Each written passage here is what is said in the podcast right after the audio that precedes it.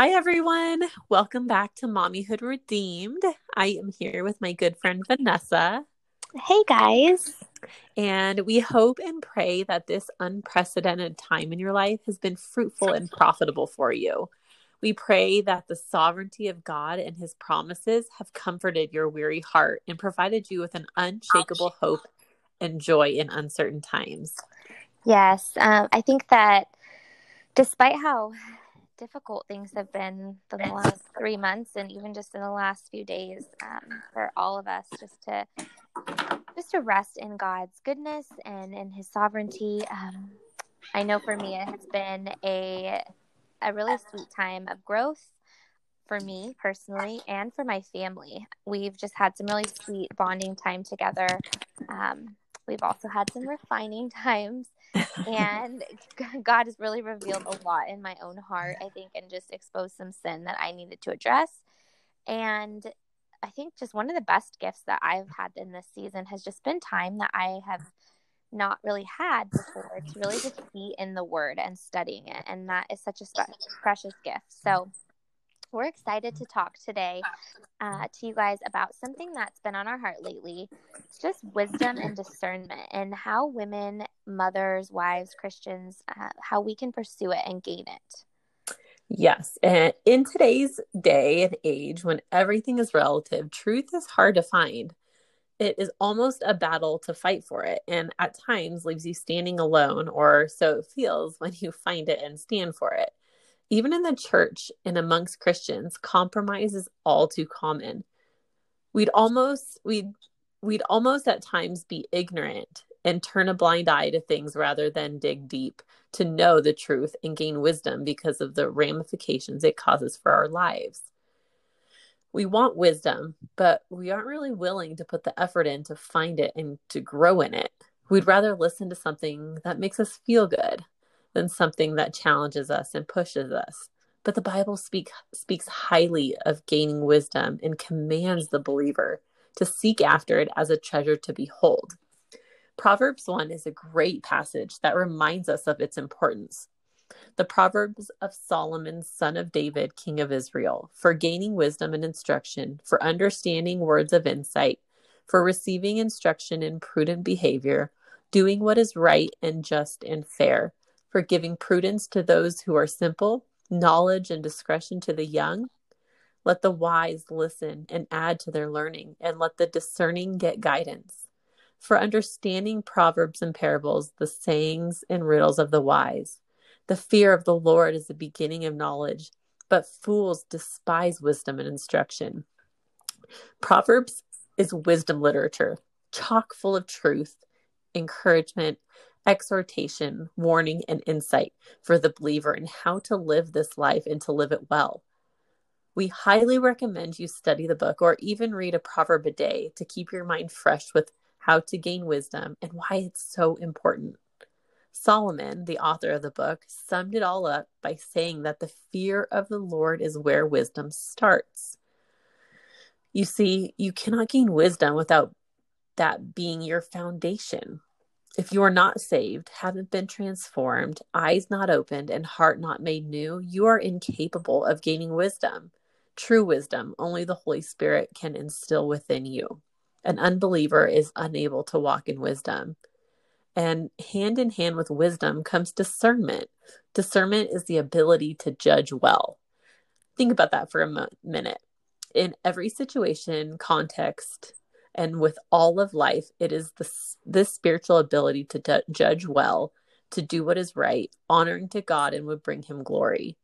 It is the ability, God given, to not be swayed by false doctrines, things that tickle the ears, worldliness, and non truth, to do what's right even when it's hard. So the question then begs if scripture commands that we have wisdom and we grow in it, and discernment is an outflow of gaining that wisdom, how on earth do we pursue it and grow in it? How do we not get tossed around in the waves of this world? Tim Challies says the Bible teaches there is a clear relationship between spiritual discernment and spiritual maturity. For a Christian to be mature, he must also be discerning. Those who are not discerning must be immature backsliding, or dead. Conversely, those who exhibit discernment must be alive, growing, and mature. It is clear from Scripture that all Christians are expected to pursue discernment, for the Bible cries out repeatedly for us to do so. It is a responsibility of each Christian to heed and to answer the call, and so to guard the deposit God has entrusted to us. Hmm. James 3 says, Who among you is wise and understanding? Let him show by his good behavior his deeds in gentleness of wisdom. But if you have bitter jealousy and selfish ambition in your heart, and do not be arrogant, and so lie against the truth, this wisdom is not that which comes down from above, but is earthly, natural, and demonic. For where jealousy and selfish ambition exist, there is disorder and every evil thing. But the wisdom from above is first pure, then peaceable, gentle, reasonable, full of mercy and good fruits, unwavering, without hypocrisy. And the seed whose fruit is righteousness is sown in peace by those who make peace. You see, worldly wisdom looks very different than biblical, godly wisdom. I think a lot of times the world views wisdom in what kind of education you have, what IQ you might hold, how much you know about something. But the world, as John MacArthur said, cannot walk humbly. It's a mad fight for everybody's rights. They don't know the meaning of humility. The world cannot walk in unity. It celebrates its differences, it exalts its disparities. It makes an entire structure based on difference, divergence, and differing opinions. The world can't love because it doesn't have the life of God, and God is love. And apart from Him, there is no real love. And the world can't know light because in it, in and of itself, it is a system of self damning darkness. And beloved, I would add that the world cannot know wisdom because the wisdom of God is hidden from the mind of man. So back to Solomon a second. Um, when Solomon was given the privilege, can you even imagine, of receiving from God anything? He asks, mm. he asks for the best thing. He asks for wisdom. And he got it. He got this immense capacity to be able to understand this world. He understood how animals acted, plants acted, nations acted, men and women acted. He was able to discern from a human level everything.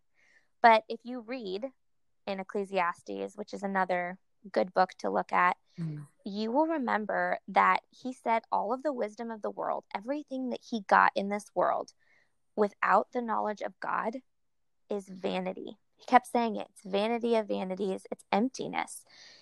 All of it left him having nothing. He wasn't fulfilled, he wasn't satisfied. But then he pursued the right thing, which was godly wisdom. And he said, The fear of the Lord is the beginning and the end of that. And he even noted that fools are the ones who despise instruction. And I was talking to um, somebody about this recently and about how, you know, it's good when we talk to our children uh, to use biblical language for their sin and their disobedience and whatever. And it's good to actually bring scripture in with them.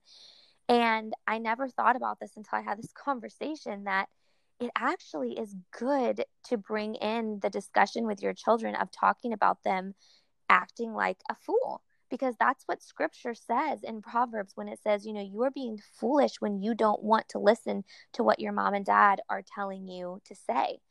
Um, I was jokingly saying with my husband, I don't think we're going to go around walking saying, "Hey, you fool over there." But it, it's good for them to realize, like, there that is the opposite of being wise. Like, God wants us to be wise and to have wisdom. He does not want us to be foolish. And with that wisdom, true spiritual wisdom, comes discernment. You know, we show our wisdom through our choices. I think a lot of times we say, well, I'm not really convicted by this, or this is a gray area in Christianity. And, you know, uh, to be truthful, I think a lot of Christians, myself included at times, behave and act much like the world does and just walk in our own wisdom when we've actually failed to submit these things that we do um, or participate in, read, whatever, listen to before the Lord, you know, seeking His discernment and wisdom on whether or not this is something that is profitable for us or something that we should be doing, maybe something we should be reading. Uh, John MacArthur went on to say people read a lot of things. They listen to a lot of Christian radio, They watch a lot of Christian television, they download a lot of things on the internet, and without discernment, they're really susceptible to mental chaos, which leads to spiritual chaos. I think abiding and abetting that inability to discern everything coming at people today, the church seems to have boundless eager to believe anything and everything. I think it's this lack of discernment that has caused evangelical Christianity to be fighting for its life. It seems to me that if any one problem outstrips all others in the church, it's the lack of spiritual discrimination that characterizes Christianity. Bad decisions based on faulty reasoning, superficial understanding, shallow knowledge, widespread ignorance, doctrinal confusion, biblical infidelity. All of these things have done more damage to the church throughout history than persecution. You see, persecution has a way of actually refining the church. Persecution has taken a toll, but a far greater toll has been taken on the church by the chaos and confusion over doctrine that has left severe scars. We could almost wish for some ramped up persecution so that we could get people serious about real Christianity.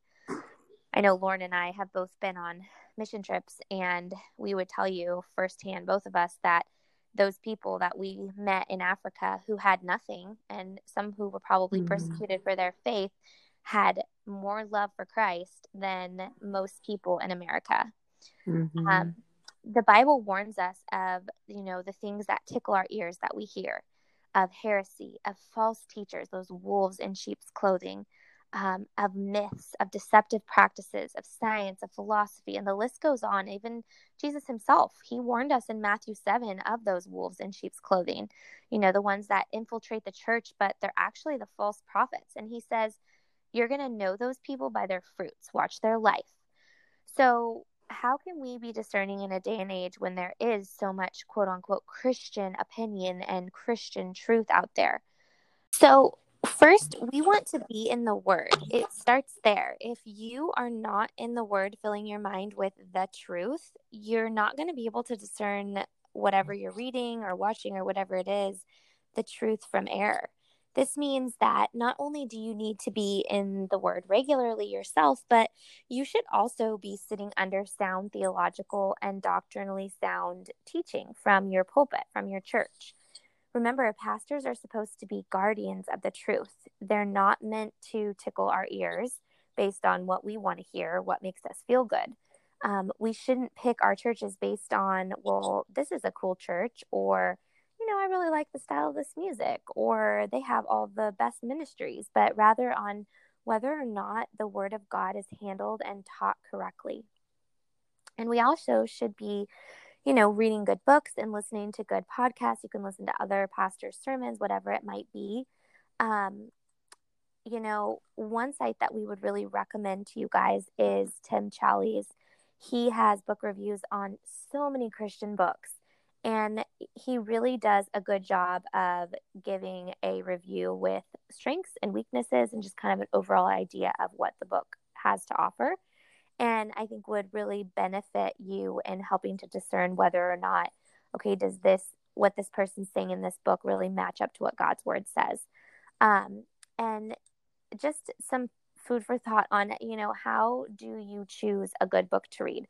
There are so many Christian, I should say, quote unquote, Christian books out there um, being promoted on social media by social media influencers and you know, you type Amazon, you type in Christian devotion or whatever it might be, and there's thousands and thousands. And it's like, I don't even know where to start. How do I know if it's good? How do I know if it's it's matches with what the Bible says? Um, I think you should first look, well, who is the author?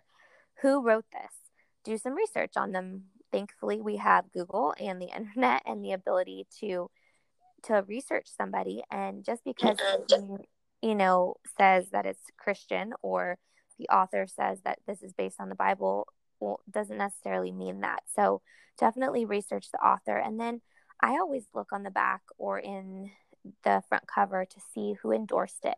Who did they get to read their book and promote it? Um, oftentimes, I will find a book by an author that maybe I have never even heard of, but then I'll see, okay, there's a couple people on here that I do know and I trust as solid preachers and mm-hmm. handlers of truth and therefore okay it makes me think well this person must be solid because I don't think these people would endorse this person's book unless they truly felt like they were handling God's word mm. correctly.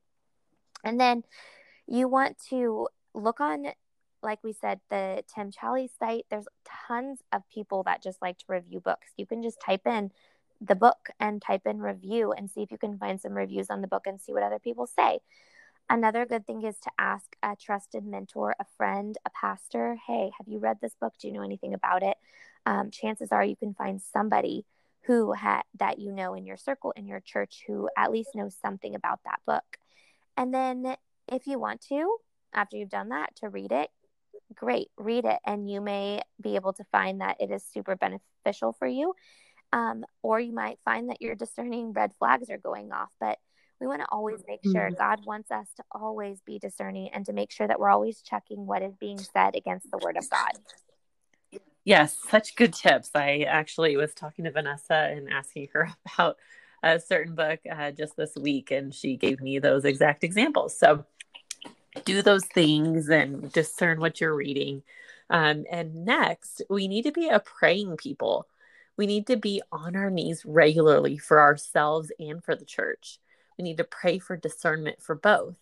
Pray that the Spirit would convict our hearts when we are in sin or leaning towards a sinful desire. Pray that He would enable us to recall Scripture we have hidden in our hearts and use that to fight the temptation we may have to stray from to do what's right.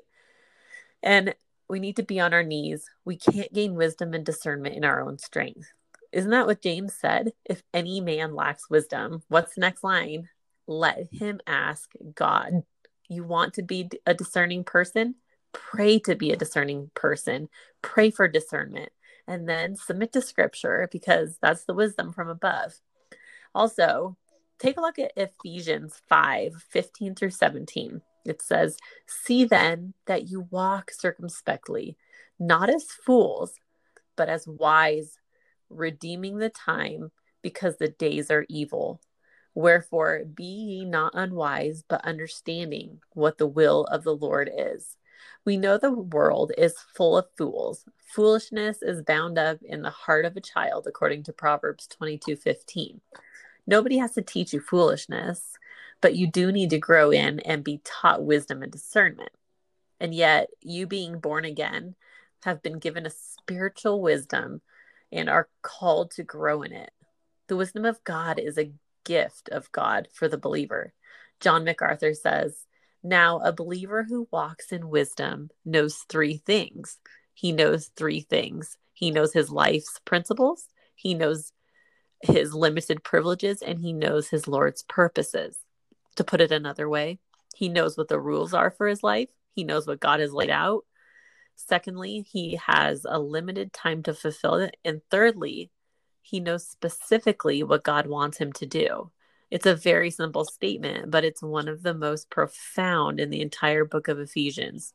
He knows his life's principles, his limited privileges, and his Lord's purposes. These are the characteristics of a wise walking Christian. So, believer, we must be growing in our walk in wisdom. We can't stay stagnant in our growth.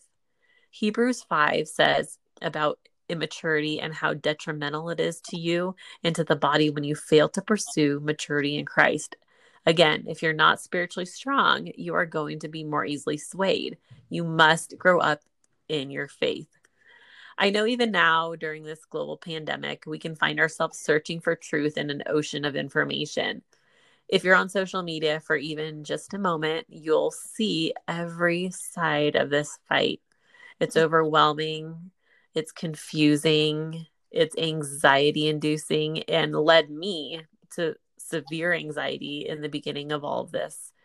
And it even caused angst in my household. Um, thankfully, usually when I am feeling like that, my husband is is in the word and and faithful and just such an encouragement. And he remind me to stop stop looking at all these things stop watching all this all this overwhelming and confused excuse me confusing news and pray for truth and seek wisdom from the lord stop and be still and know that he is god to remember even when this world is in chaos the lord is sovereign and gives us wisdom and guides our hearts. And we can really take comfort in the Lord and his wisdom when we feel so overwhelmed. And so then we must ask ourselves are the things we are investing our time in, the books we're reading, the shows we're watching, the sermons or podcasts we're listening to, even the churches we go to, or the songs we listen to, the way we evangelize, friendships we have. Are all of these things enabling us to walk in wisdom? Are they harmful or are they helpful to our spiritual growth?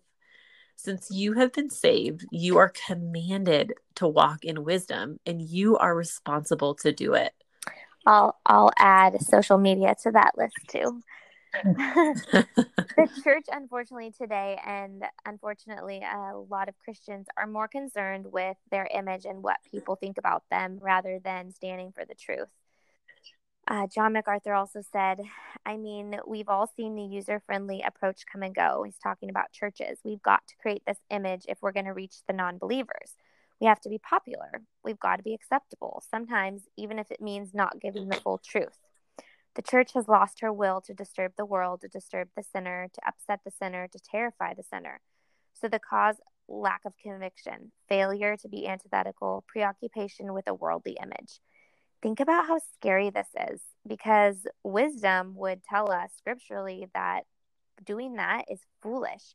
If our purpose is to ultimately bring people to Christ, thinking we can be doing it in this way and without the full truth is not wise at all. And it's actually leading people astray.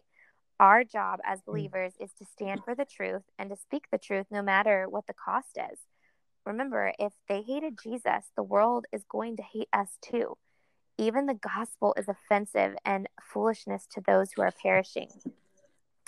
Take a hmm. look at 1 Thessalonians 5 20 to 22. It says, Do not treat prophecies with contempt, but test them all.